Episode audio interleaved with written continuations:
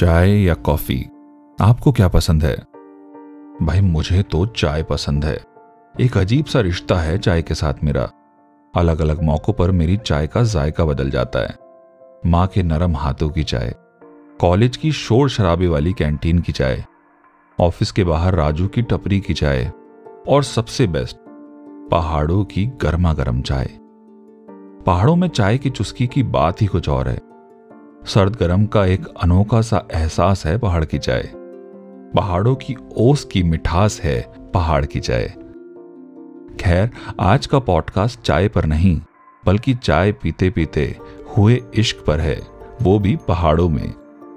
तो चलिए, आज ले चलता हूँ आपको मसूरी की हसी वादियों में, जहाँ बेशक बारह मास सर्दी रहती हो, लेकिन यहाँ के लोगों के दिलों में हमेशा गर्माहट रहती है। मेरा नाम है आलोक और आप सुन रहे हैं मेरा पॉडकास्ट बीते लम्हे एपिसोड टू भंडारी कैफ़े। उन दिनों बड़ा मशहूर हुआ करता था। और हो भी क्यों ना, भंडारी जी के हाथों से बनी कड़क मसाला चाय और बन मस्का किसी को भी भंडारी कैफ़े की ओर खींच लाए। लेकिन यहाँ सिर्फ़ चाय, कॉफ़ी या बन मस्का ही नहीं मिलते थे, यहाँ दिल भी मिला करते थे। और यही वजह थी कि सुबह आठ बजे से ही भंडारी कैफ़े पर नौजवानों का जमघट लग जाता था। एक और खास बात थी इस कैफ़े की। यहाँ की बालकनी से पूरी वादी का नज़ारा मिलता था। सर्दियों में तो बादल नीचे उतर आते थे। जनवरी की उस सुबह को विनय कभी नहीं भूलेगा। कड़कती ठंड में सुबह सात बजे उसके दोस्त जय ने उसकी रजाई खींच ली। बड़बड़ाते हुए विनय उठा और बस एक आँख खोलकर उसने देखा कि जय बिल्कुल तैयार उसके सामने खड़ा था। अंगड़ाई लेते हुए विनय ने रजाई फिर से ओढ़ ली और उबासी लेकर उससे पूछा, अबे कहाँ चल दिए सुबह सुबह इतना जाड़ा पड़ रहा है, पाप लगेगा बे तुम्हें, इतनी अच्छी नींद आ रही थी।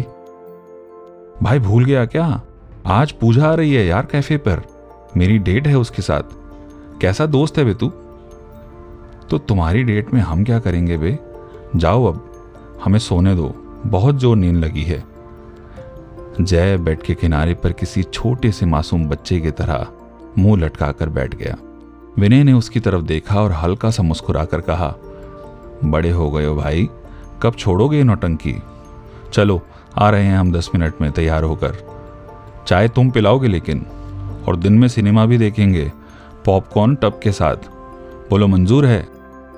हाँ मेरे बाप हाँ अब तैयार हो जाओ जल्दी से। तू जानता नहीं यार पूजा को, बड़ी गुस्सैल है। पहली डेट पर लेट नहीं हो सकते। यामा आर एक्स हंड्रेड पर बैठकर जय और विनय की सवारी निकल पड़ी।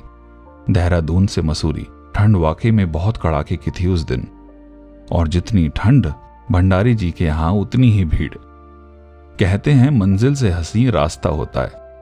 सच ही है, क्योंकि देहरादून से मसूरी का सफ़र लंबा नहीं, पर बेहद हसीन है। सर्दियाँ तो लखनऊ में भी पड़ती थी, लेकिन पहाड़ों की ठंड विनय की हड्डियाँ कड़कड़ा रही थी। अभी कुछ ही दिन तो हुए थे उसे देहरादून आए हुए। वकालत की पढ़ाई अभी शुरू भी नहीं हुई थी कि दोस्तों के साथ घूमने फिरने का सिलसिला शुरू हो गया। तो फिर बस, कभी कैंपटी फॉल तो कभी धनौल्टी।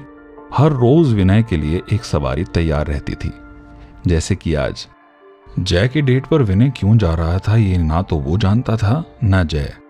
लेकिन दोस्ती की रस्मों में से एक रस्म ये भी है कि पहला इंटरव्यू हो या डेट, दोस्त हमेशा साथ देता है। तो बस यही रस्म निभाने विनय अपने दोस्त जय के साथ उसकी गर्लफ्रेंड पूजा का वेट कर रहा था।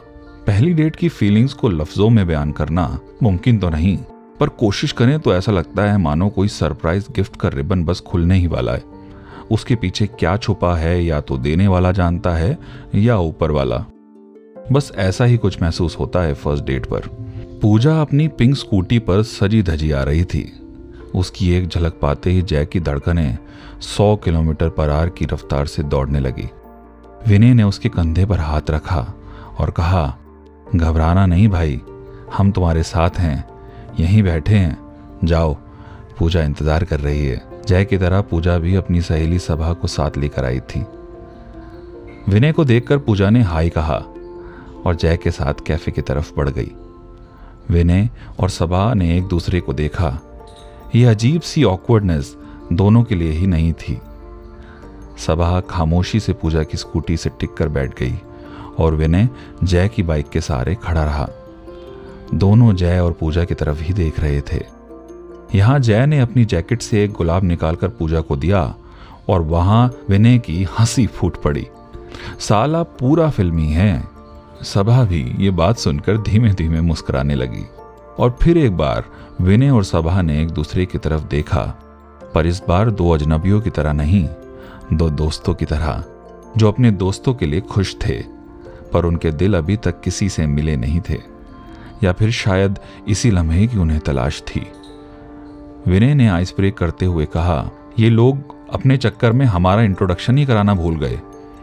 I am Vinay. ये कहते हुए विनय ने अपना हाथ आगे बढ़ा दिया।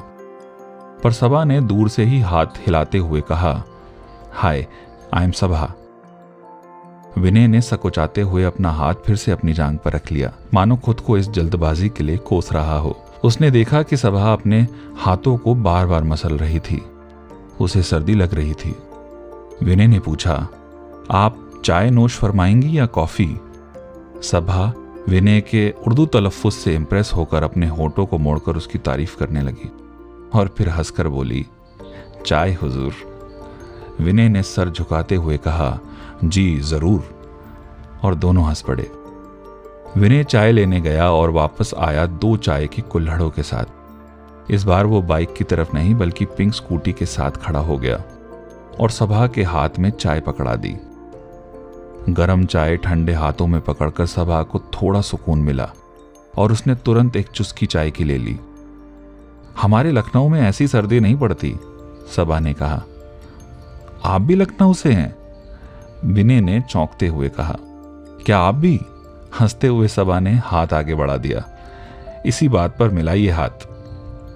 विनय ने डरते हुए हाथ आगे बढ़ाया और सभा के नरम नाजुक हाथों को छूकर उसके पूरे बदन में एक सरसरी सी दौड़ गई। सभा अपनी बेतकल्लुफी पर थोड़ी सी शर्मिंदा हुई और अपना हाथ वापस खींच लिया।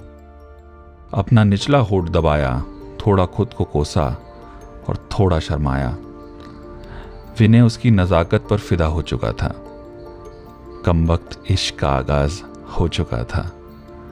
मसूरी की हँसी वादियों में एक और दिल खो चुका था।